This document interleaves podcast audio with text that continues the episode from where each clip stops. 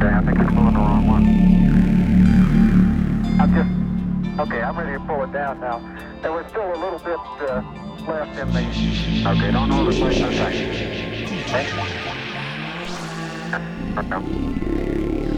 Stand what?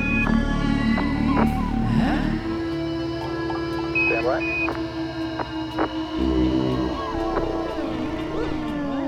Okay, I think I'm pulling the wrong one. Just, okay, I'm ready to pull it down now. There was still a little bit uh. Hi, welcome to the podcast. This is how it's to start.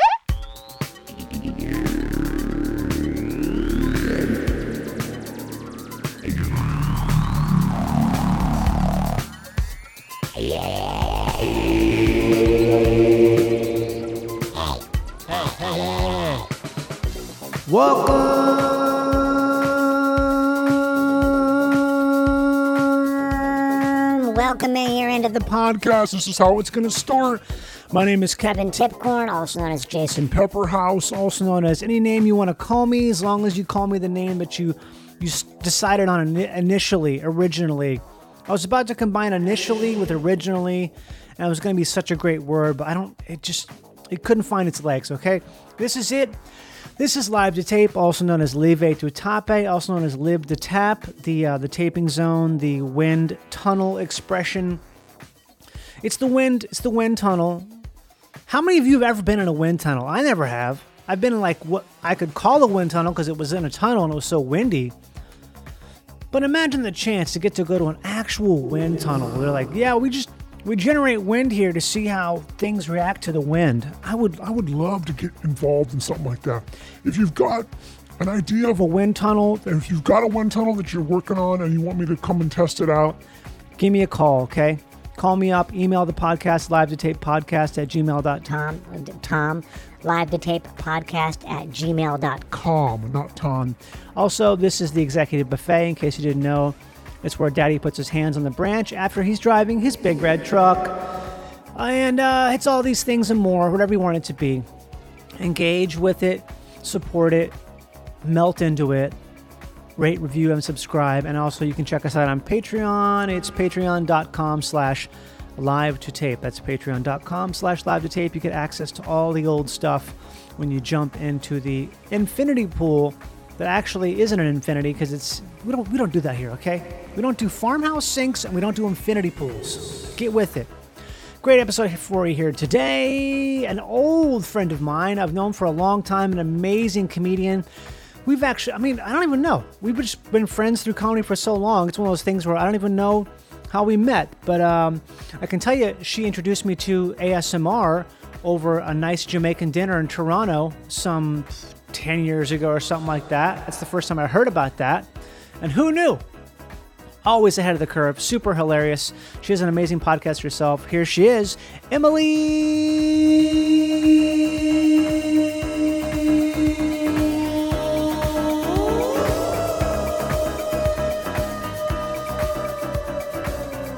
Emily Heller. Hi. Welcome.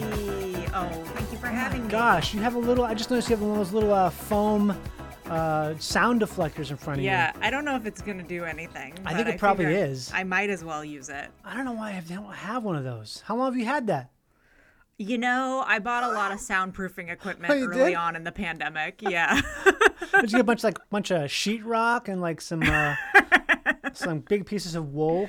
I converted this like room divider to be Mm-hmm. like a booth.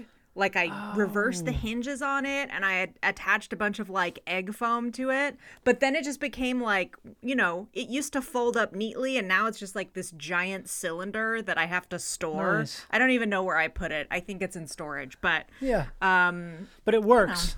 Does it work? it works. I'm not using it now. I think it works. Damn, that's. I need to do something like that. I don't know. I never, I never really dialed in uh, a sound thing during the pandemic for some reason. I I just never. I mean, I, I would do this thing. Oh, God, it's so embarrassing now that you just you just reminded me the depths of my depravity. was at some point I was doing some voiceover stuff in this same room here, which used to be an office, and now we're switching it to the other. We're swapping bedroom sort of thing. But um, I had like you know, good 15 to 20 flannel shirts hung up throughout the room. it looked like That's uh, totally fine to me. yeah. That makes total sense. Sure, but they're like on hangers, hanging on the blinds, and some are on like the the rim of the molding on the door. Just the most precarious, shitty setup, and ugh, and put taking is- it down and everything. When you presented that as like the depths of your depravity, I really thought you were going to describe like building yourself a masturbation chamber for the pandemic. that so this just sounds totally great in comparison. Okay, I mean, I did. God, that's I, I should have thought of that actually. I should have. I mean, I'm surprised I didn't think that. That's a great word, masturbation chamber, or something where it's Yeah, uh, just some sort of like isolation booth. yeah, Yeah, a nice little uh, a little Joe wank booth, closet. a wank closet. yeah. Damn, these are, these are all really good, uh, really good descriptions of something I've never even. I guess I kind of had one, but not. It wasn't dedicated. It wasn't like a dedicated thing. You used it for other stuff. Yeah, too. multi-purpose space. Yeah. What else was- did you What else did you do in there? I don't know. I'm trying to think. It was the storage, mainly storage. It was just storage. Right. Yeah, storage for sin, Just full of drugs and drugs, and you know, shame. embezzled goods. Right? Yeah. Have you ever embezzled anything? Um. No, but I used to steal from Right. Long's from Long's Drugs when I worked there. When was this? How long ago? I was in college, like sophomore year of college, so I was like, you know, 19 and I would like um I would just like take stuff off the shelves to eat during my break. Nice. But I feel like I deserved it. Yeah, I think you probably did. yeah. I mean, there were people who were just li- openly stealing money from the cash registers at that job. I feel like I would take like a cottage cheese and a bag of cheddar ruffles. Like, come on. That's a good combo too. Did you dip the ruffles in the Yes. cottage cheese? You're you're you're speaking my language. That's what exactly what I would do. Where was this? Uh, Santa Cruz, downtown grew up. Santa Cruz. You grew up in California. Yeah, I'm from the Bay Area. Yeah. I always forget that because that, something about the ruffles dipping in the cottage cheese feels very midwestern to me. Right. I, suppose- shouldn't it that's not a food I was raised on eating. That was just Right, like okay. a I I have the freedom now to eat junk food. What weird combinations am I going to come up with that also feel a little bit healthy, you know? Did you have crunchy parents? Yeah. You did. That's such a thing. It's like there's so many people I know from California who have parents that are were pretty crunchy and like no sugar and all this stuff. And now they remind me of people I knew growing up from the Midwest because they have revolted against that and become the kind of people who like Absolute pigs. Oh, yeah. Yeah. yeah, just having like a it's that stuff is so interesting. The idea of I mean yeah, the idea of revolting against the thing. So you're you're brought up, you're raised right to eat well. to eat well and then i would like i mean i remember i think the first time i ever got in real trouble was i stole some change from like my parents like you know my dad had like a basket where he would just put his pocket change every day. Yeah. so it was just like there was probably like a hundred dollars in there and i stole some quarters from there and i went across the street to the park and i bought some ice cream from the ice cream man and i like hid out in a little play structure eating it and my mom caught me She caught you. Were you in trouble? I was in trouble. I didn't get dessert that day, which reasonably I shouldn't. Yeah, I didn't get dessert for a week after that. And I made her promise not to tell my dad, which I'm sure she did. How Um, old were you? oh, about 18? No. oh shit. no, I think I must have been like seven or something. That's Um, kind of uh, kind of industrious, though. right. Yeah, I knew. I knew what I wanted. I knew how to get it. Yeah, you're kind of that person, aren't you? You've have you always been that way? No.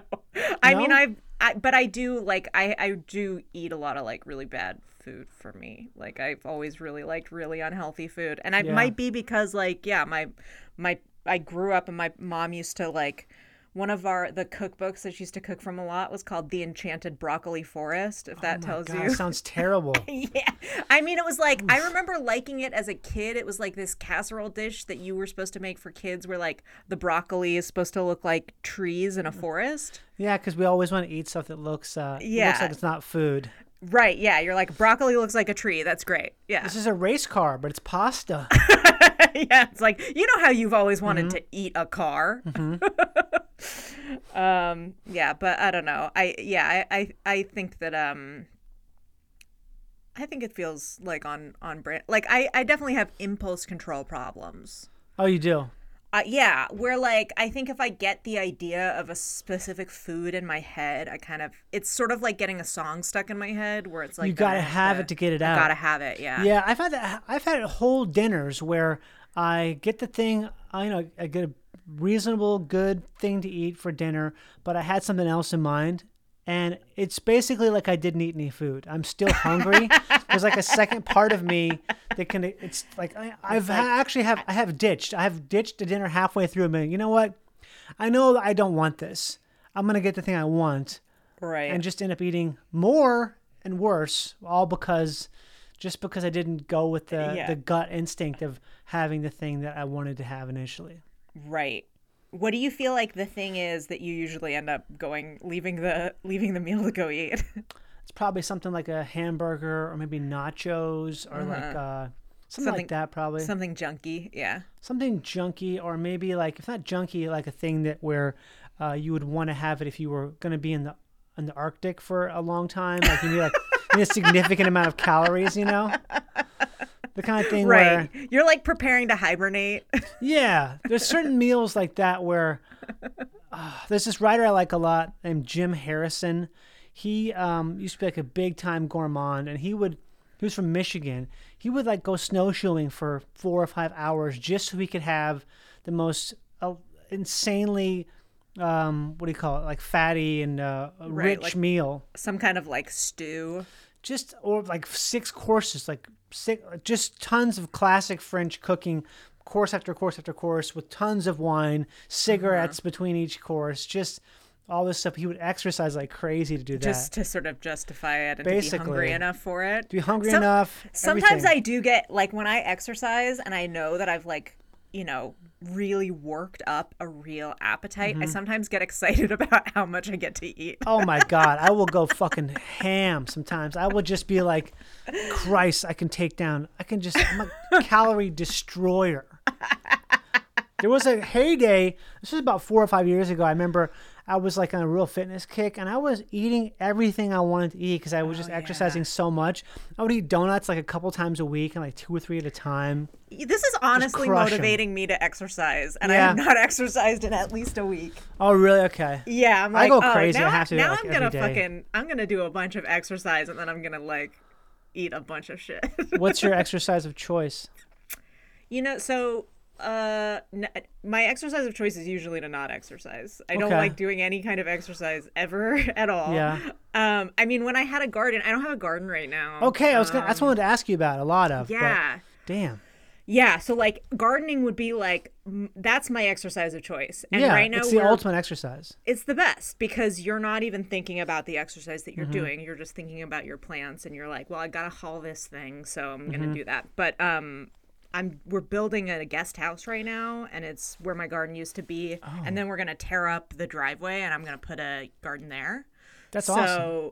it's yeah, it's great and it's but it's just taking so long and so I don't have like that every day. Yeah. So I got this like I got a what's it a quest an oculus quest Right. the like vr and i'd been doing the like one of those like dance games on there I thought you were about to That's tell me you're doing a gardening game. I was about to be really sad. Like Oh, I've been I've been growing some stuff in VR, yeah i just which has got to be a I've been doing I've been doing Farmville. you you know that Facebook game Yeah. Farmville? Uh no, I'm sure there is a gardening game and I can't imagine that it's satisfying in any way. yeah because you can't smell anything, you can't feel it, yeah, I'm mostly in it for the smells. And you can't Yeah. eat it. That's the you can't thing. eat it. Uh, so Yeah. much stuff that the garden is very much irreplaceable. Yeah. You had a big garden, didn't you? What was your was yours like a uh, a raised bed, or you had a bunch of stuff going on? Yeah, I had like four raised beds, and then I also had a bunch of like earth four raised beds. Yeah, Like how big a raised beds we're talking about here? they were like four, four, Four by four? 40 inches by forty inches, so like a little under four feet. But Okay. um, Were they like then I- prefab or what? they were like yeah, they were just like corrugated metal frames. And Those Australian had- ones? I don't know. They There's weren't those like ones that came like they're like wavy corrugated metal that have like a rubber rim. the Vego Garden. No, they weren't those ones. Yeah. They were just like a sharp square Okay. that I just got on Amazon. But I'm thinking about getting the Vego Gardens from. I got two of them. They're fucking great. Are two, they? two small barrels, all they had. I put them in the front Well, I mean, they've been pretty good. So far, I haven't had a lot of luck growing stuff in them just because I put the wrong stuff in the. I put two sets of uh, blueberries in the front and they just got blasted. Uh, too much sun where they're growing. So I replaced them with artichokes in one and I put uh, raspberry in the other one. Oh, nice. I think it's going to handle it. Yeah, But how's the, um, artichoke doing? Artichoke's doing great. Artichoke's doing really good. But Growing the um, artichokes is so fun. it's the best. I I planted artichokes about three years ago, and they just keep coming back. They keep coming back. Yeah. awesome. Even if they like completely die down and Yeah, I they're cut them down yeah. to the to the ground after they're done. I've let them. I haven't harvested them. I've let them just bloom. let them yeah, kinda just so be cool. Yeah. But I think my, that's my dream is at some point to have like a huge property where I have like a big berm, like a couple foot high berm that's just like a big swale of artichokes growing. that I Uh-huh. Oh, never yeah. never touch. I let them grow. I harvest like a half of them.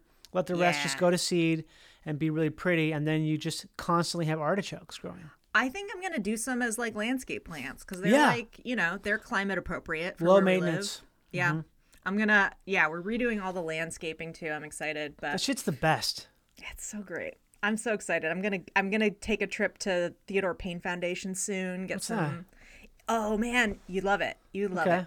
It's um a nursery in it's like in Sunland, so like north of Burbank. It's very far at all. Yeah, it's really close, and it's all California native plants. Theodore Payne. Yeah, the I've never Theodore heard of this Payne before. Foundation is a nonprofit n- California native plant nursery, and they have a huge demonstration garden that you can walk through, so you can see what all the plants look like when they're established. It's less for like vegetable gardening and more for like landscaping plants, Yeah. but for stuff that's like, you know, drought resistant and also helps like you know the native wildlife. It's Yeah. like you know, these are the berries that the birds here are supposed to eat. You or know, like the um the the uh what's it called the milkweed that's the California milkweed not the That's where I got my milkweed seeds Okay. too. For the I grew milkweed this year and I got like a bunch of monarchs on it. Mm-hmm. So yeah, I'm gonna get more of that. I wanna I wanna just have like a shitload of milkweed and artichokes. That's my That'd be pretty cool. that's my goal for the new. How did you find out about this place? Someone oh you know what you know how I found out about it. It was like a I mean multiple people have recommended it to me once I started like getting more into gardening and posting about it, but the first time I ever heard about it was we when I pulled out so I did the like California like the rebate for getting rid of your lawn. Yeah, me too. Yeah. Uh, oh, good. Yeah, yeah, yeah. It's the fucking best. And Ultimate. we were like, we had just pulled up all the grass, and I had just gotten a plant delivery of like succulents and stuff, and I was just like in my yard arranging them to prepare for the gardeners who were going to come and actually install it. And these two guys, um, my neighbors were driving by and they pulled their car over like while they were driving by and they were like are you putting in native plants? And i was like, Like- we're like doing some low water. I don't know if they're native or not. And he was like you have to go to the theodore payne foundation. And he gave me the his address and he lives a couple blocks away. And i went over there and their entire yard is all native plants and they also have like little placards and then they had like little Ooh. brochures for the theodore payne foundation in front. This sounds like uh, I'd like to check that out.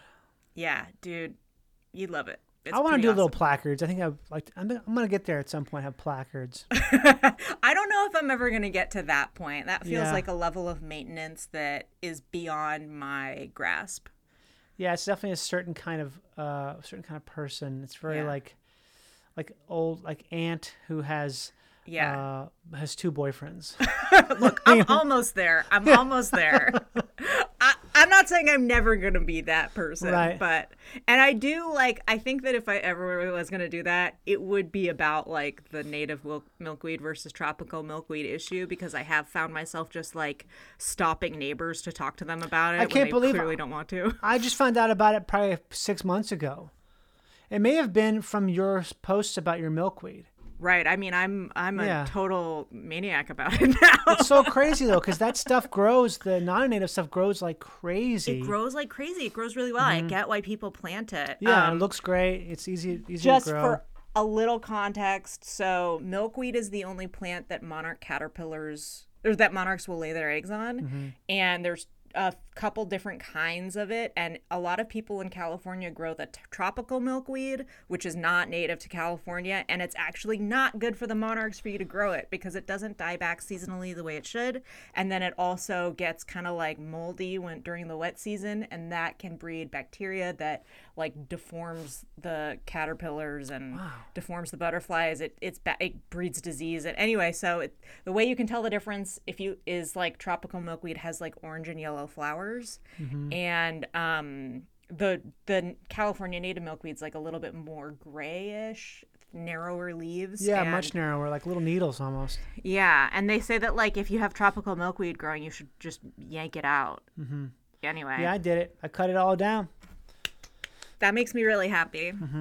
It's still popping up some places, but not really not much at all though. Yeah, it's hard to it's hard to totally get rid of, but anyway, There's so many things like that though, aren't there? Like a ton of plants that are just uh there's so many plants where you're like, Yeah. "Oh, I love this plant." And then you look it up and it's like this is an invasive colonizing force and you're like, "Oh no." that wipes out the other things because it takes up their space and stuff like that. yeah. And it's like, well, usually that's the stuff that grows really well because like Yeah. And so it's it's hard. Yeah, like lantana is kind of like that. Oh wait, what is that? Lantana. You will have seen it everywhere. It's like a super invasive but like super resilient plant that like the flowers it's like it kind of grows these like small clusters of like multicolored flowers. look it up. It's got kind of like Lantana. yeah, look it up. You'll Oh, recognize this crap? Yeah, Oh my god! that crap's everywhere. this right? is the stuff that smells like Fruit Loops, yes. and our dog a lot of times will run through it. And I, I swear to God, she's like trying to perfume herself on because it's got like a, it's got such a weird smell. It's like It's got a like a very sweet smell, and kinda nice butterflies love it. oh, but like it's a, butterflies love it, bees love it, but it's no good though, huh? You- I mean, I think it's fine if you have it in containers, but Oh, again, it's like there's a lot of mixed information about it online. But I ended up getting rid of all of mine because it was like, yeah, it'll just like you cannot get rid of it once it's planted. Jesus. Like it will just keep growing. You can't kill it. It just like it's yeah It's like mint. yes. But, I like more mint. more resilient than mint. I've been able to kill mint before. I've never been able to kill my lantana. Yeah, I got a ton of mint. I I've tried to kill, but like, I just have it now like, spreading across the front yard. I like it. It's great though because it's. I mean, it's it's nice. It Yeah. smells really good, and then you can just use it. do you ever? What's the stuff you use the most from your garden? That when you had your garden? Oh, I mean, I mean the stuff that I like continue to use the most. So I, I got a dehydrator for my birthday, Okay. not this past year, but maybe the year Exciting. before. Very exciting, real game Yeah. changer. Um, and so I like. I grew a bunch of uh like really hot peppers. Oh shit! Like the habaneros type, like yeah, a Carolina Per- per- Reaper. some okay here's what we grew we grew um and i'm saying we it's like i did it but i grew it for my husband because my husband likes the really spicy stuff um i grew ghost chilies trinidad scorpions Right. peruvian peruvian white habanero um carolina not carolina reapers um carolina cayenne um Never heard of that. it's really good. It's like a little bit spicier than a normal cayenne pepper. Um and uh Buena Mulatas, Damn, I don't know any Um, of these. which a few of them were from like this guy I mean, it's a whole fucking A pepper story, guy, but- like a weird ass pepper guy. Um, so there's this guy named um, what's his name? Horace Pepper Pippin. Pig. Horace Pippin. Okay. He was a World War One veteran who used to, and like he was a folk artist and a botanist, and he used to trade seeds for um, bee sting therapy for his World War One injuries. this guy is very cool.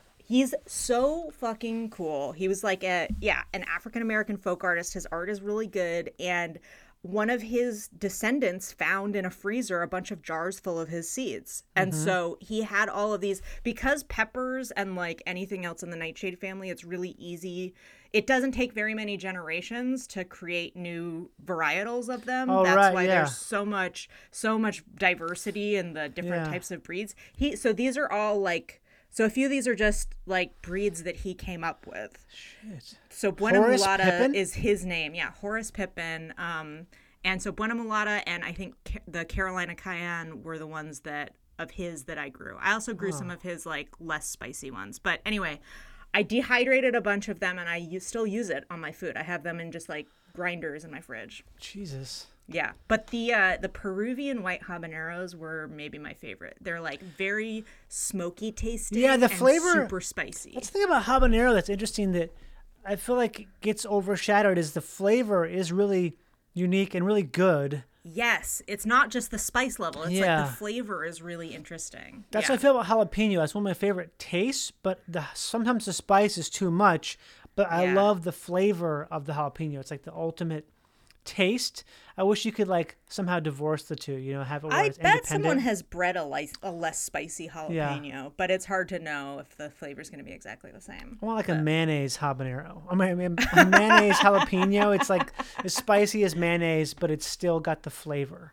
I think you're just talking about bell peppers. I guess those are sweeter than yeah, jalapenos. I guess you're right.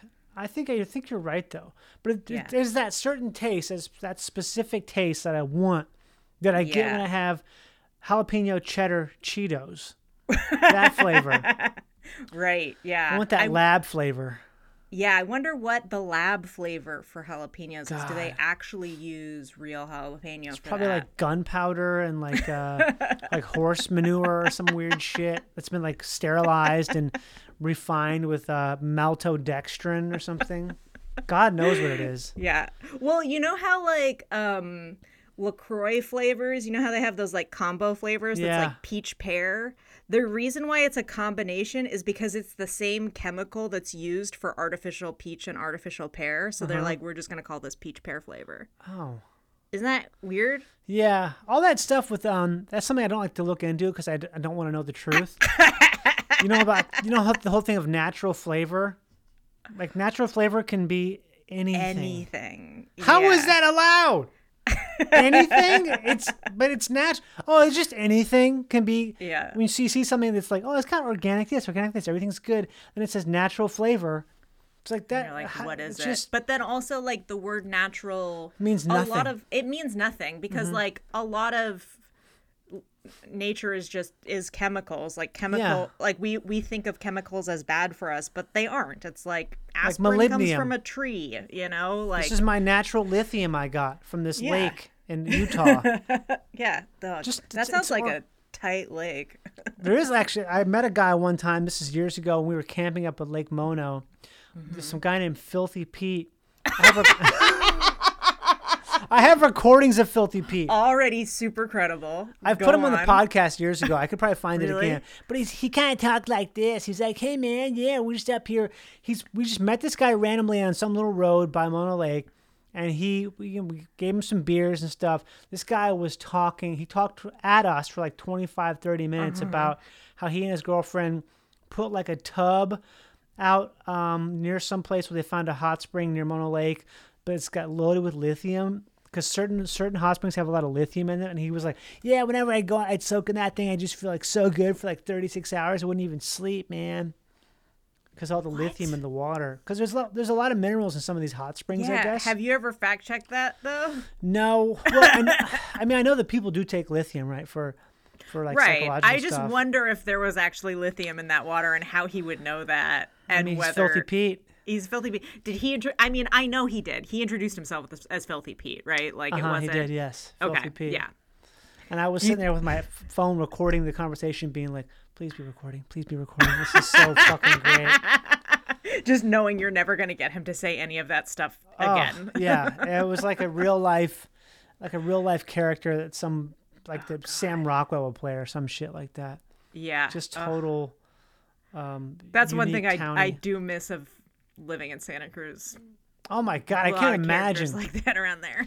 Santa Cruz is like one of the one of the uh, epicenters of those type of folks. Oh yeah. Just yeah. like people who are homeless, but they're also not. It's like this right. Thing there were a lot like, of people who you? were like choosing to live in the woods. uh huh. Yeah. Like Wearing like a hat that looks like a mushroom and yeah. just just a lot of amateur herbalists that I came into contact with. Um, yeah, a lot of a lot of nicknames. Yeah, a lot of a lot of smells that you don't want to smell again, but Like, will what's the- transport you. Like sort of like uh sort of incense, sort of shit, like the crossover or what? Sort of like yeah, like a very specific type of like hemp bio combo. but like I I've probably told this story before, but it's been a long time. But my senior year of college there, we had this roommate who like honestly kind of moved in without like I was out of the country for a month and then when I came back we had a new roommate and like no one had agreed like one person had invited him to live there and no one else had agreed and um Was he dating someone in that place? no. So uh, what had happened was we had this roommate who he had initially been like, "Hey, I have a friend who lives in San Jose but wants to come back to Santa Cruz on the weekends and he works at a bounce house company. Would it be cool if I sublet my room to him on the weekends?" And we were all like, "Fuck yeah. This dude would be here 2 days a week and he has a hookup with a bounce house company." Like Wait, so that was a, that was a um a sell that was like a like a upsell was oh we well just to, before you make the decision he works at a bounce house company so yeah, honestly, we were like, "Cool, we're going to get a discount on bounce houses." Like that's you would get bounce houses I mean, that was what we thought. That was what we thought. And we said yes and then that guy never moved in, but the but the roommate who asked for that permission, I think took that permission as permission for anyone to move in. So then he invited this other guy who was like a uh one of the like a woodsy he had been living in the woods but his dad was like very rich um to move in and that guy invited his girlfriend to move in who was like 10 years older than him amateur herbalist. All of a sudden our entire kitchen was just like used for a bunch of weird potions and that it, they never washed the dishes for. Oh, and it was one of those things where like because i had been gone for a month when i came back i walked in and the house just smelled totally different. Like a pond. Yes, kind of. It was like it was like such a thick uh, it's such a hard to describe smell, but so like all of the windows were open, all of the doors were open. Everyone was trying to air it out, but it was just he never did laundry. It was it was it was dirty laundry was Yeah. the real smell. Um and it was like he eventually like after he was there for a couple months like it became this really bad thing where because everyone was like santa cruz really crunchy like no one ever wanted to confront him about his behavior or the way he was sort of like taking advantage of all of us. Right. and so it would be like we kept having these house meetings where we'd be like okay we need to kick him out. And then that would turn into like okay we need to give him an ultimatum. And then that would turn into like okay we needed to talk to him. And then that would turn into like okay bart needs to talk to him. And then bart would never talk to him and then the cycle would start over and over again. But i think the worst thing that happened while he lived there was like uh my roommate joaquin found in the freezer an opossum. This is already pretty great that there's someone named Bart and someone named Joaquin living in the same house with an amateur herbalist and now there's an opossum there's a possum in the freezer. It's a like frozen to- possum and it was like roadkill that he was planning to cook and eat and he had a- he oh. had asked permission and everyone had said no and then he put it in there anyway. And we didn't notice for like a month because it was wrapped in so many Oh. plastic bags. And it was like we were all like you need to get rid of that immediately. And so he just put it in the trash can outside and then it thawed out and rotted in the trash can for like a week. It was so horrible. But then I also didn't even mention like okay, on top of the smell, on top of the possum in the freezer, he also played accordion. Which is just like it's Yeah. not enough that you're filling the house with with smells. You You also have sound. to fill it with this horrible sound. And um he when we finally moved out, which was just like a month, like it got to the point where it was like, you know what, we're moving out in a month anyway. Let's not piss him off because we mm-hmm. need his help cleaning his shit out in order to get our deposit back. And of course, he didn't help to get our deposit back. Of course, it was like the day before we were moving out, and he hadn't done anything. He hadn't moved any of his shit out, and he had all this like junk in the yard and stuff. And it finally got to the point where we were like, everything needs to be out by Saturday, otherwise, we're getting rid of it. And he hadn't done it. So we just gave away a ton of his shit that was really expensive, and that felt great. what happened to him do you have any idea where he is now I hate to say it, he had kids like shortly after. Like he got his his girlfriend pregnant with Oh, twins like okay. right So now afterward, and they're- it was like, Now we're Yeah. talking about maybe a, a potential social problem, as they say. yeah. But also, his, like his dad was paying his rent. Oh, right. He's got a okay. He's a yeah, rich dad. like Yeah. he wasn't like an at-risk person. He was a Yeah. student at a unit, like in the UC system. We, you know, his rent checks were signed by his dad. Like he wasn't. He was a white man of means. This all sounds like how you create a Republican, kind of. Uh, You yeah. know I mean? I was like, no one tell Republicans about this guy. I always think that there's like a when you go through enough, you know, like my friends who have kids, sometimes they'll be telling them stuff. It's like super, um, I don't know, very like liberal their politics and stuff. I always want to say like, just maybe want to ease off a bit because you're gonna have a Republican kid if you push too much good stuff early on. You know what I mean? Like, yeah. I mean, he was an anarchist, and it really did put Those are the best Republicans. It The put me off anarchists. anarchy so much because I was like, if you're arguing that we could all just cooperate, Yeah. and you are the most selfish piece of shit I've ever met, like nothing has convinced me that anarchy could work less than living with you. Yeah, those, those are the guys who always meet in the backside of the circle, right? It's like the uh, the far left, the Right, far the- left the radicals meet the people yeah. who are distrustful of the government and like think that um like Q Yeah. people. I feel like there, there could be a thing where Q people that they should have like a dating show where it's Q's dating Antifa and they don't know it. Uh-huh. And next thing you know, it's like we love each other. We just fucking love. We really love each other so much. or it's like a game show of like you have to guess why that person isn't vaccinated. It's Yeah, like is yes. it because they're so far to the left or so far to the right? You have to figure it out. it's the ultimate combination is the uh, the super left super right because it's really the, there's only like a few things they don't agree on and they're, they're like they're not that important to either of them Yeah. It's it's really scary.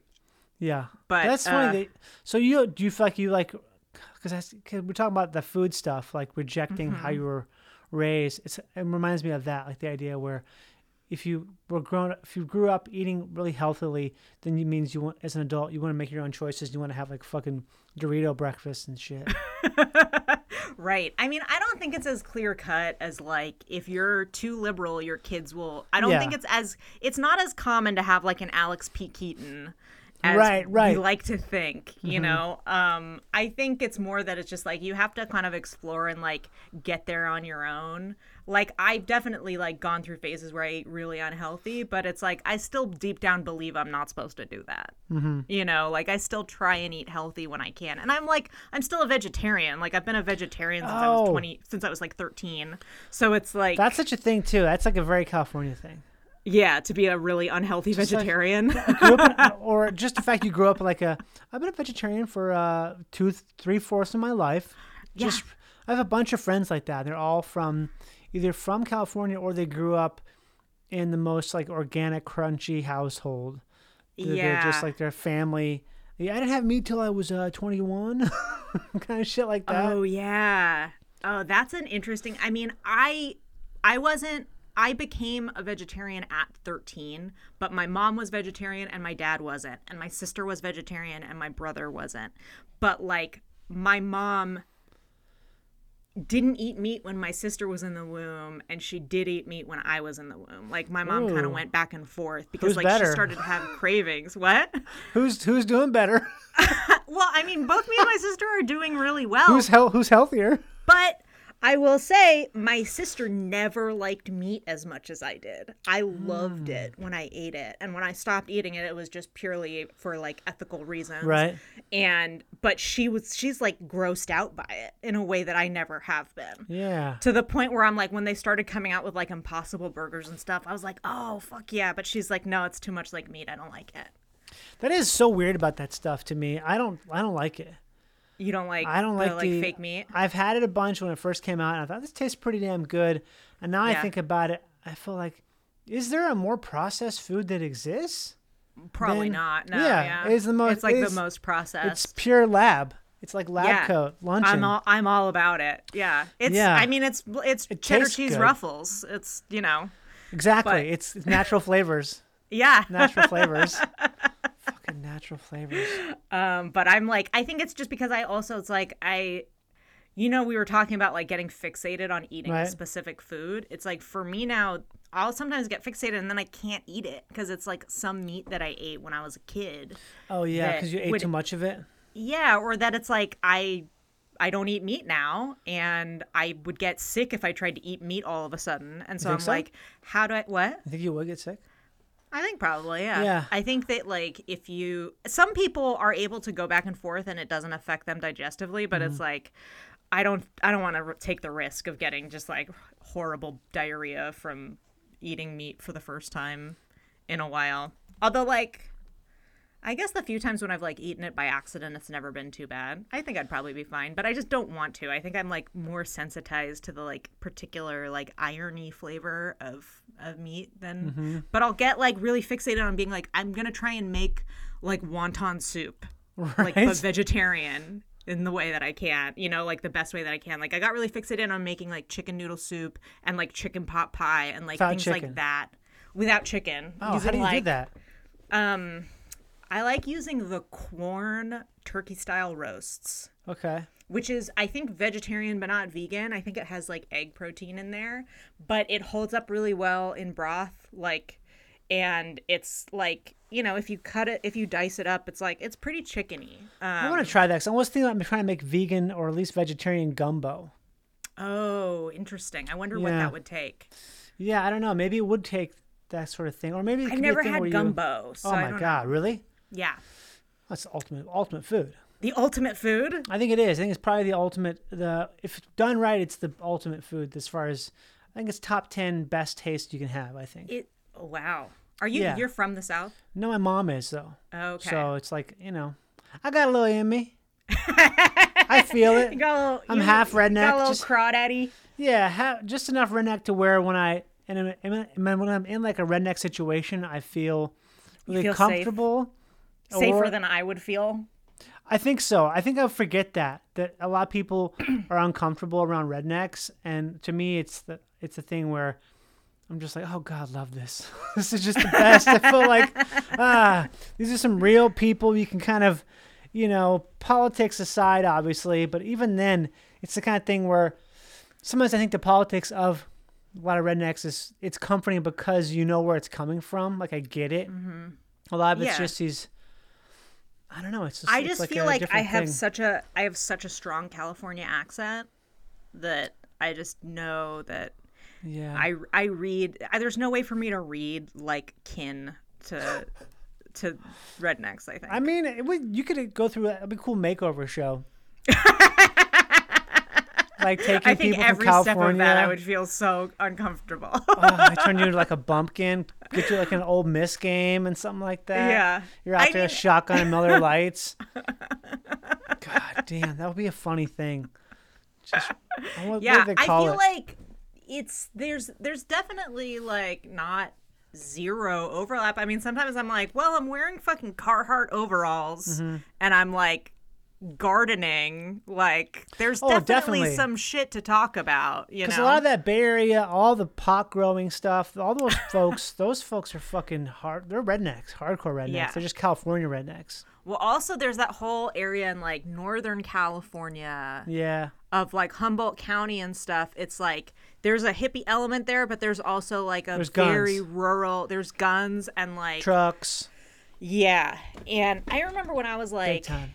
My college boyfriend was from Weaverville, California, which is like basically at the border of California and Oregon, and it's like it's kind of like red state territory. Oh, it's up there. pure Yeah. red. It's like it's deep pure red. red up there, and like I we went to Weaverville for like their Fourth of July and went to like a demolition derby, and it was like truly like yeah, this is like a very different part of California, but we were driving to or like to Portland, and we had just crossed the like the California Oregon border and Mm-hmm. it's like an area where it's like the cops if they see a California plate pull and they over. have an excuse to pull you over they will pull you over and they pulled us over but then when my boyfriend pulled out his driver's license and he had a Weaverville address and he just sort of slipped into his like Weaverville accent they like let us off Damn. and it was like that was the most sort of fluid back and forth of the like cultural of the cultural divide that I've seen Right. do Yeah, Oregon is Oregon can be nasty as shit.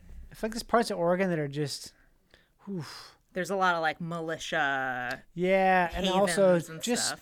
it's just sad, very sad and dark and like, you know, like oof.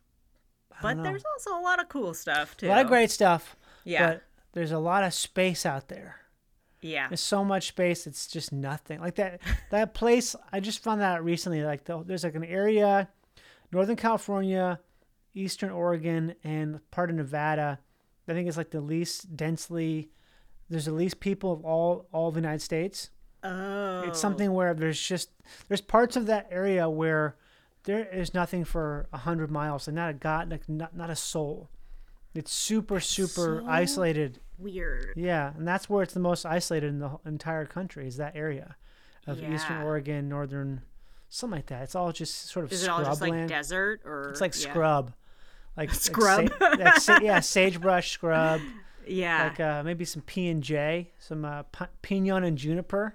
oh. Um, that's a little what you call um uh what do you call that? A little forestry, uh, little forestry talk for you there. a little P and J. Oh, it it's just P and J. comes back to landscaping. Yes. Oh my God, I would be so jealous of your landscaping.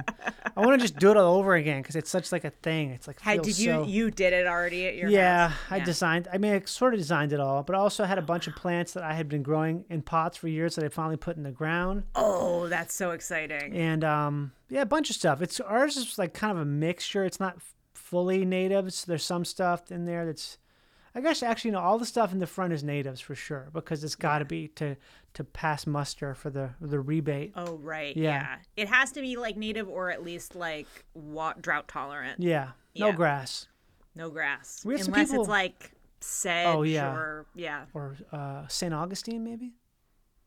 I think St. Augustine's probably not okay, but Really? Oh. I don't know. There's a whole oh. website where you can look up all Yeah. the plants. Yeah. The plant site for what's what's good and bad. Yeah. I mean, I feel like I am at risk of losing my rebate just because we are redoing everything, but Risk. I don't really think they're like g- driving around to the old houses that they They're not. approved to be like, what's going on here, you know? All you gotta know is that some people down across the street from us a few months ago put in just a bunch of bunch of new grass in the front. Like what? Why would you do Does it that? It's so make- stupid. Does that make you sick? it makes me think like why you like it doesn't even look that good. It's just it doesn't even look that good. It doesn't, doesn't, even look, look that good. special at all. It's so stupid. And uh, of course, it's people who you would think would not do that. It's not like But it's uh, just like, yeah. shitty politics, city redneck kind of folk. It's just No, very, it's just like the people opposite, who are. actually. It's just like the default choice. Yeah. Um, yeah, I'm. It's it's very hard for me to reconcile because I have neighbors that I like who have like perfectly manicured lawns, and I'm like, how do I still like you? Yeah, I think it's it's like it's a thing where it's uh that person that's their um their therapy maybe that's their Maybe like yeah. they don't even realize it but that's their thing. Well, it's also it's it's one of those things where you're sort of like I don't think I was like I didn't think I didn't think about it until Mm-hmm. I took the class and then got like radicalized about You took a stormwater class? capture. Yeah, when I did the rebate, I took the free class. Oh, right, the online offers. thing, yeah. Uh, Mine was actually in person. Are you did it. serious? Yeah, it was like a one day this. course. Yeah, like I went in. It was like school again, and learned all about stormwater capture. And It's insane.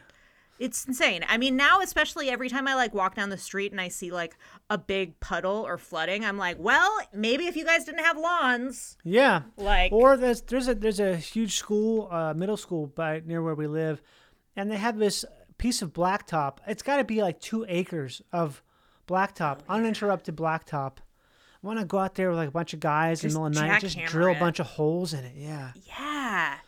Uh they someone sent me a link to this like they've done research and they found a way to do like concrete that is porous. Permeable, right? Yeah, permeable Yeah. concrete. And it's like when you learn about that and you're like, why the fuck aren't we installing that everywhere in this city? Like Mm-hmm. how it's just it just hurts it just hurts your heart to think about all the solutions that we have that we aren't just using. Yeah. A lot of that stuff I kind of give up. I feel like, well, like with plastic, the whole plastic not Oh, being recyclable thing, that to me was the best, kind of like the greatest gift of all time.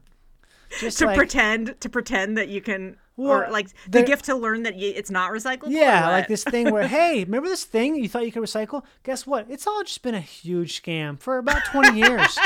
Why was that a gift to you? because it now it, it sort of uh, allows me to not have to uh, worry about recycling plastic anymore because I know it's not recyclable. Well, that makes me worry more because every time I use plastic, I'm like, well, this is just here forever now. Right, but I also think that um, now I'm more of like um, I don't want to say a nihilist, but more just like oh, It's there- it's pointless. There's, nothing you can do. nothing do. you can do but but work on yourself and work on your area and work on maybe your friends, people you know, because the big the big things are so incredibly um, what do you call it? They're they're so rigged.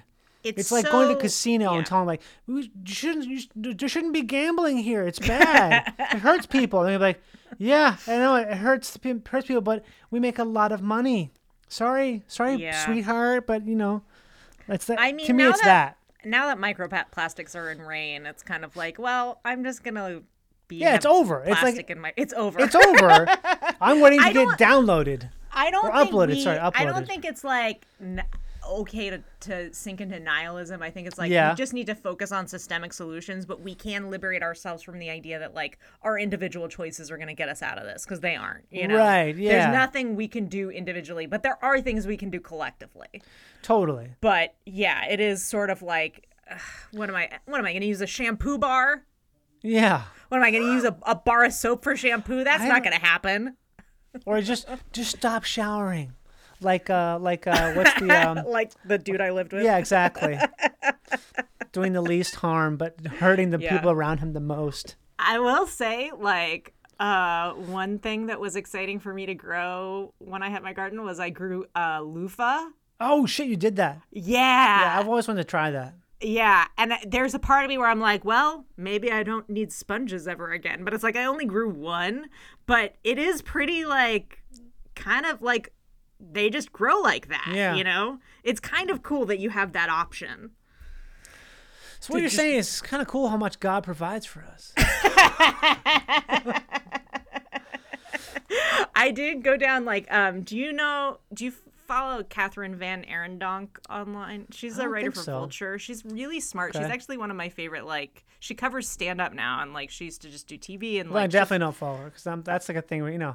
Oh, I don't, yeah, even, I don't like- even know about that. don't want to engage with the press. Um Not but with she's you know what I mean. I don't want to like uh, view stuff. I want like to participate, but to be you don't like to see i'm like a i'm a huge tv watcher like i'm a Right. huge tv fan and every so often when i really hate something i definitely need to find the critics that also Okay. don't like it to it. make myself feel good um and like i agree with her about a lot of stuff so i like reading her stuff um but uh she's also a gardener and she was posting on twitter the other day about how difficult it was for her looking up the companies that she buys the seeds from to try and find out their politics because like half of them are like yes we donate all of our profits to like the indigenous Donald Trump? inhabit to the indigenous inhabitants of this land but then the other halves are like we're inviting these like m- you know anti-semitic militia guys to come and it made me want to like look up some of the like gardening people that I have followed and I just found out some very disturbing things but oh like yes. yeah.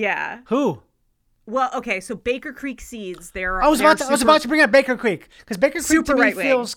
I, I, they have to be. They have to be. They're the because ones who they're he like, invited- Yes, this makes so much sense because they've got that sort of cultiness to them. They're Yeah. almost. They almost feel like they're they're Mormon fundamentalists, but they're not. Uh huh. It makes so much sense that you say that. they are like separatist, like Ugh. yeah. But I gotta say though, I kind of like. I'm in. but their seeds have much better germination rates Yes. than any of the hippie ones. That That's not. But that I'm in for that. But I'm also kind of like, when push comes to shove, I think I would rather be with them. like if it came down to Uh, see, it, no. that's where I would want to. If I had to take shelter when the sky is falling, nuclear fallout's on its way, I'm gonna shack up with the Baker Creek uh, right wingers and deal with No, some of the bullshit. When the sky's falling, I'm just like piecing out. I'm Well, not trying to. Sur- if I'm not trying chance? to survive, survive, and hang out with the Baker Creek people for the rest of my life. That sounds like shit. I'm, I'm in. that. I'm in.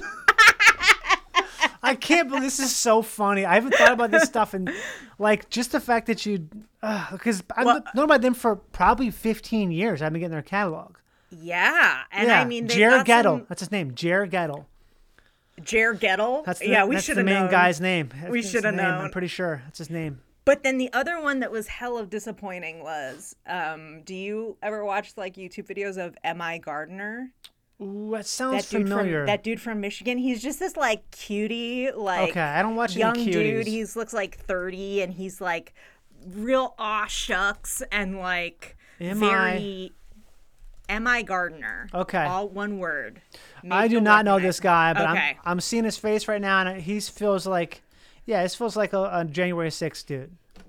a hundred percent is Okay. that's what I found out. Yeah. Is like he is like the one time he.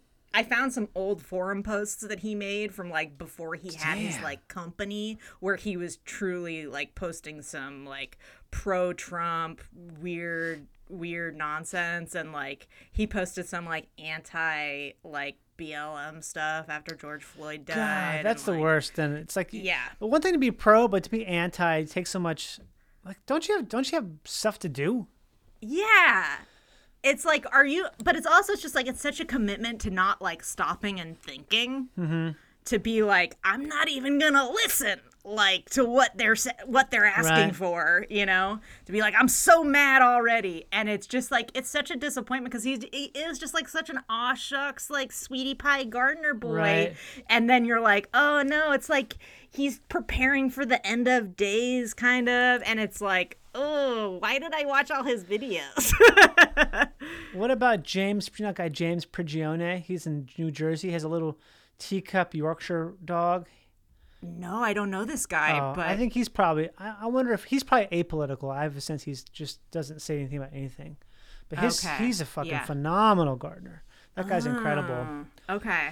I got so I know that I think Epic Gardening, that guy from San Diego Yeah. who uses those veggie beds, I think he's cool. I don't think he's like I think he was like pro Black Lives Matter when that was happening Right. and not like, you know, and he's just like a cool a cool dude. But um and then like there are other ones who it's like it's very obvious what their politics are by from what they like the way they post about stuff, but like Seed savers. Seed Savers. Yeah, I think I know that like True Love Seeds, which is like um seed keeping, they're like a seed company that's extremely like that's who I learned about Horace Pippin from. Okay. They're very like they're like a interracial queer couple that like owns the company and it's a collective and it's like, yeah, I'm not worried about them like, you know, being at January 6th. But also, I can really see an interracial, interracial. oh, That's such a hard word to say. Interracial queer couple also being anarchists, anti-government anarchists. Right. I mean, that's the thing is I'm like, like- again, I'm like, I'm not, I can't say I know for sure they're vaccinated. Uh-huh. Like, So we uh, we got some guns. we got some guns to kill the Republican president. you're like, okay, I guess that's fine. it's truly just like the Wild West now in terms of that's to me. I, I've just become so tired of it because it feels like so so much of it doesn't really matter because all these people.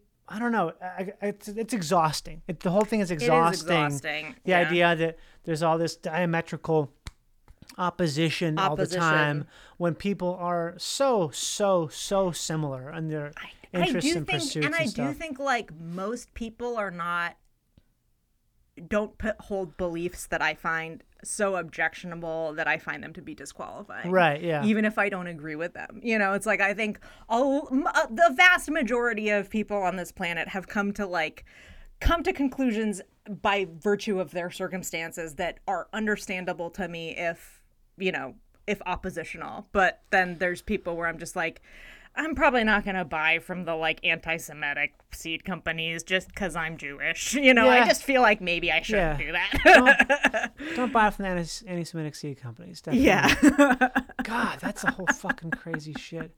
Uh, sometimes I think that people just have are still going crazy from uh, everything that happened during COVID, and we're still, even though it's for the most part like it's like we're kind of over it. Like essentially like this the big thing of it.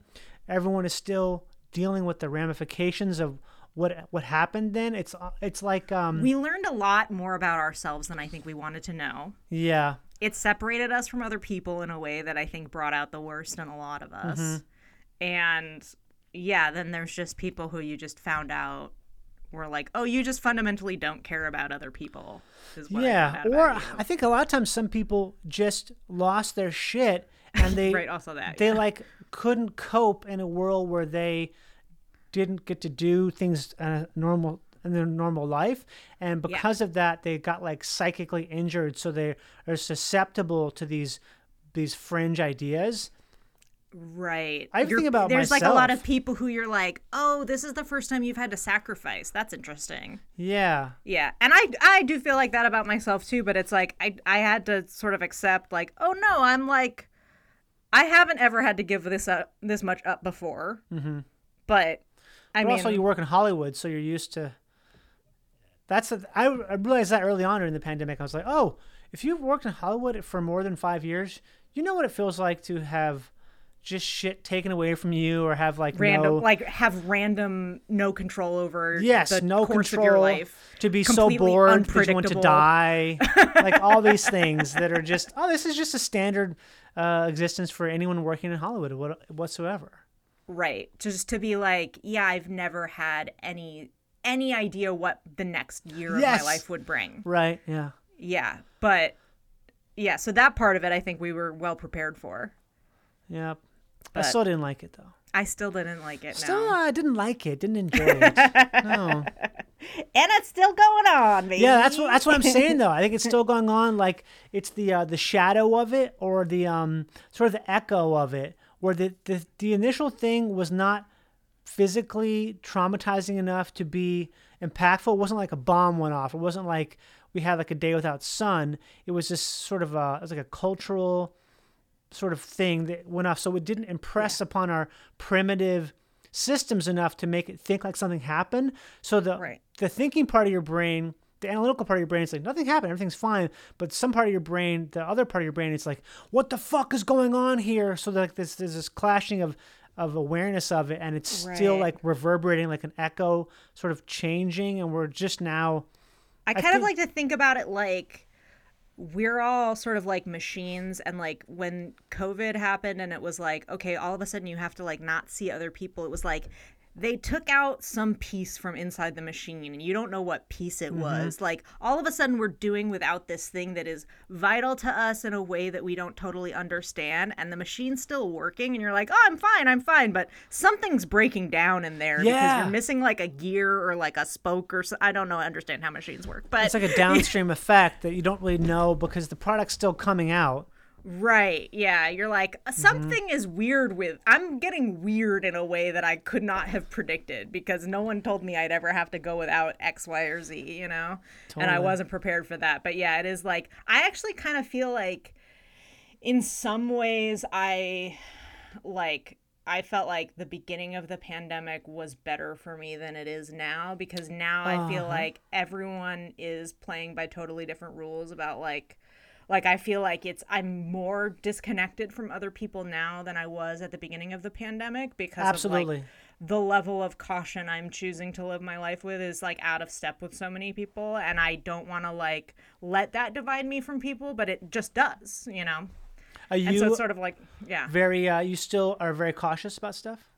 I am, yeah. Yeah. I'm still like the bar for me for like what I'll uh, take on risk for is like higher than I think it is for other people in part because I don't have kids and so I don't have to go out and like expose Right. myself in ways that people with kids do or like and I'm not like making my money as a touring comedian anymore so Right. that's also not something that I need to do but um also my um my husband has some pre-existing conditions Right. that make it so that like he has gotten COVID, and I think he's ha- kind of has some long COVID effects that Right. we don't totally understand, and I want to protect him, but also it's just sort of like I feel like I am privileged enough that I don't have to. Anyway, point is, Yeah, I'm it. being a lot more careful than most people I know, and um, it's super isolating. But I'm learning how to like take on that responsibility for myself of making sure I don't like I stay sane and I continue mm-hmm. to engage with people and like I have to seek my own community now and I have to like just a lot of stuff that was sort of happening naturally in my life I've had to like become super mindful about and it's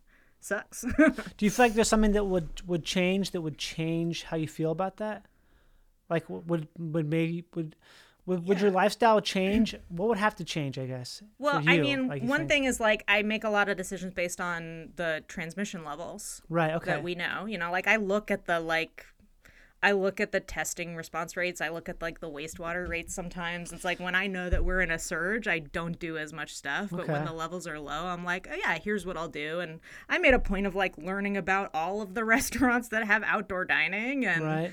um, doing stuff like that. And like, I joined a community garden. I'm like, I'm trying to sort of be flexible and fluid about it. But I think that, like, in terms of like going back to normal, mm-hmm. something would have to happen in terms of like our treatment of the disease. Like, yeah, the ability to treat it. You mean? yeah, I'm honestly way more worried about being a vector than getting it myself. I think like I've been there have been times when both me and my husband have been exposed and like he's tested positive and I still have never tested positive. Me too. So never I- tested positive. That's awesome. But also, I am I'm a freak. The Yeah. fact I haven't is insane. I have been so incredibly exposed Really? so many times. yeah. Just like man. and have you ma- ever had any like symptoms that felt like No. yeah. I've been sick. I got really sick with like a respiratory thing for about a month in October. I was hacking and coughing. Just felt like shit. Tested a bunch and I oh. didn't have it. It might have been RSV. My I dad think that's had probably what it was. Like. I think yeah. what it was. It sucked, but I, you know I got over it in like less than. It was fully done in about three and a half weeks. But it was definitely like man, I had to do a stand-up show, um, about half weeks after I had it. A whole weekend of shows.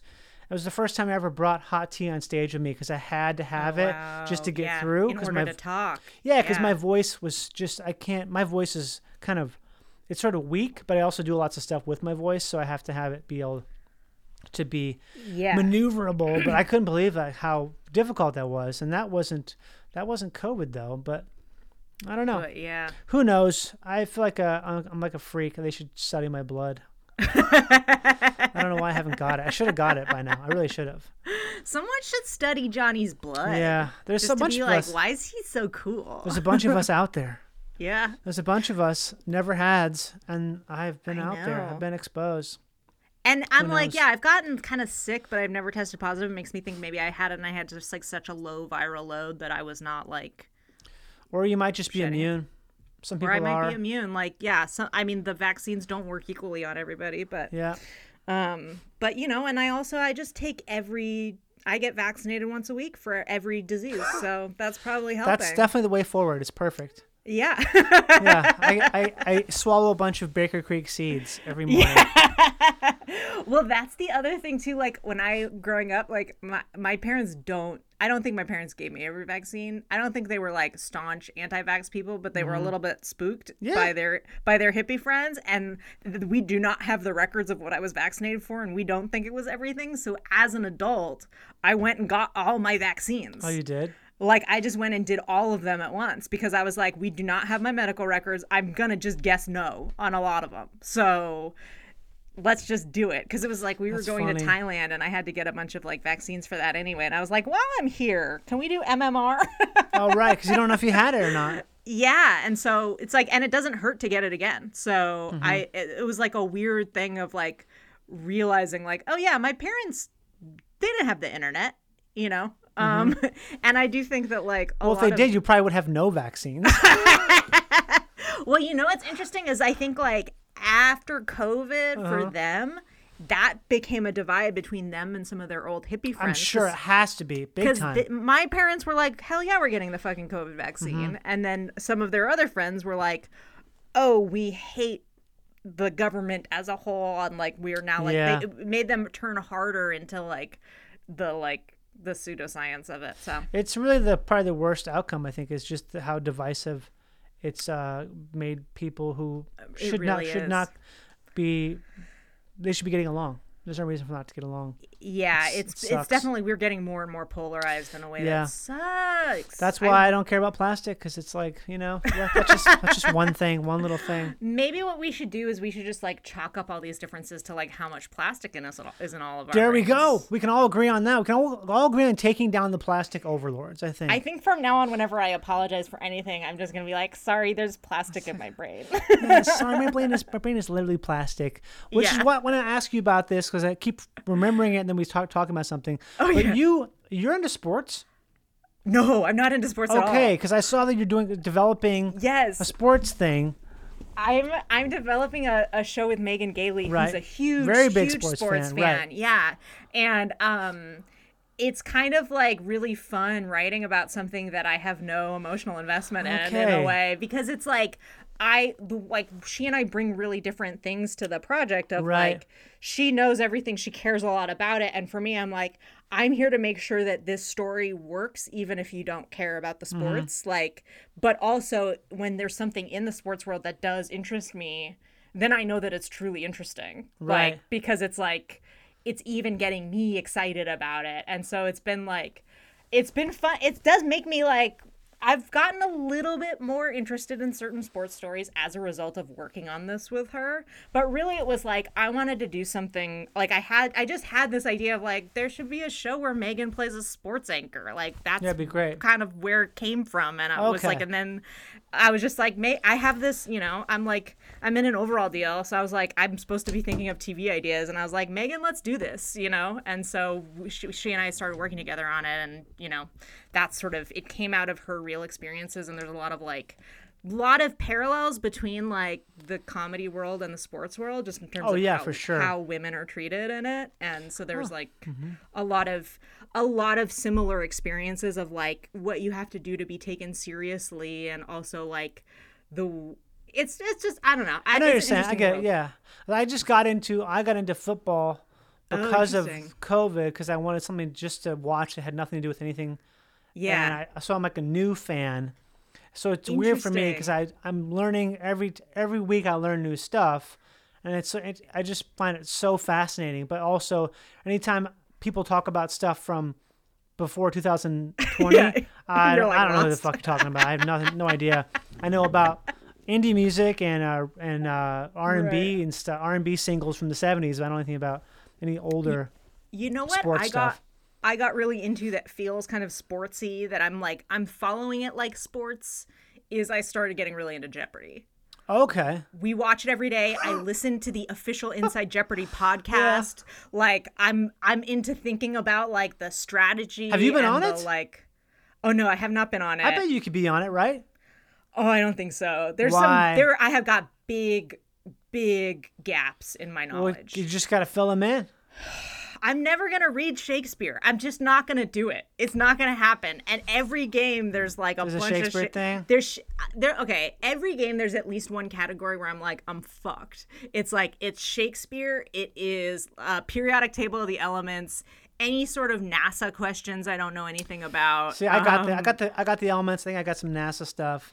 Okay, you you're good. I mean, here's the thing that we talk about all the time is like I could go on Celebrity Jeopardy and just smoke Crush. the hell out of those fools. But here's what I'll say, Celebrity though. Jeopardy is for children.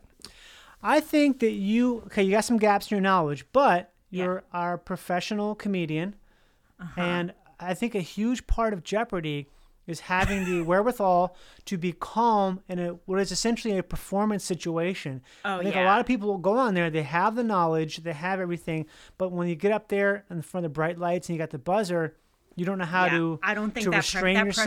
pressure would, that pressure would not get to me at all. there you go. yeah, I would So be like that's an I would advantage. be on it. You But can make I up for your gaps. think- yeah, but it is easier to watch it and know the answers than it is to like buzz in on time and think of it in that situation. But I did go to a taping recently and it was hella fun. Who hosted? Is the, Uh, Ken Jennings. He's the new permanent host. Him and Mayim Bialik are like splitting duties, but Mm-hmm. she's on a sitcom, so it's like he does it most of the time. But they shoot like five episodes in a day, so it's like they film it like they'll do like a week, and then in that week they'll Right. record like a month worth of shows. I wonder when Aaron Rodgers is going to come back. You think? I don't think he's coming back. They've decided that Ken and Mayim are the permanent Yeah, hosts. okay. But um but yeah, there have been really exciting super champs on this past season and the season before, and so it's been very like it has been fun to follow and to compare, and it does make me feel more like a sports fan than I ever have in my life. The sport of Jeopardy. Yes, it is a sport. It's cool. Yeah.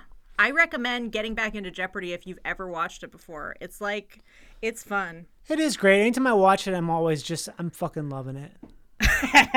Because when I get a right answer, I'm like, fuck yeah, I fucking know that. You motherfuckers didn't know that shit. I did. Yeah. We have a we have a ritual in my house when we watch Jeopardy is me and my husband, which is if either of us get an answer that none of the contestants get, that we have to celebrate each other. So I like clapped for him if he gets it Okay. and none of the contestants get it. That's the only situation when we get to gloat. I was you gotta gotta ratchet that up. You have, to, like smoke a blunt if you. or you have to you have to shotgun a shotgun a fucking Miller Lite or something. it was weird. It was weird going to a taping and not being able to shout anything out. oh my god, that would be impossible. Yeah. just- And we were sitting next to um uh the sibling of someone who was competing. Which was really fucking exciting Yeah. because they were freaking the fuck out because they were just like so nervous for their sibling and like just like it got to the point where I was like, "Do you need to squeeze my hand?" And they were like, "No, it's okay. I have my rubber bands." Like oh, they were just like so it's so intense. And then whenever like their sibling got like a, a question right or they missed something that they thought they knew, like it was like, but then their sibling won, and it was so fun sitting next to someone who had like stakes in it. It's amazing. It was awesome, and I cannot fucking wait for those episodes to air. They're not going to air until February eighth and 9th, and we saw them like a month ago. And so I'm like, I've just been waiting to see like how long their streak goes on. I'm being vague about their identity because I can't reveal. Right, you've been bound to secrecy because of the uh, you, you right. signed something.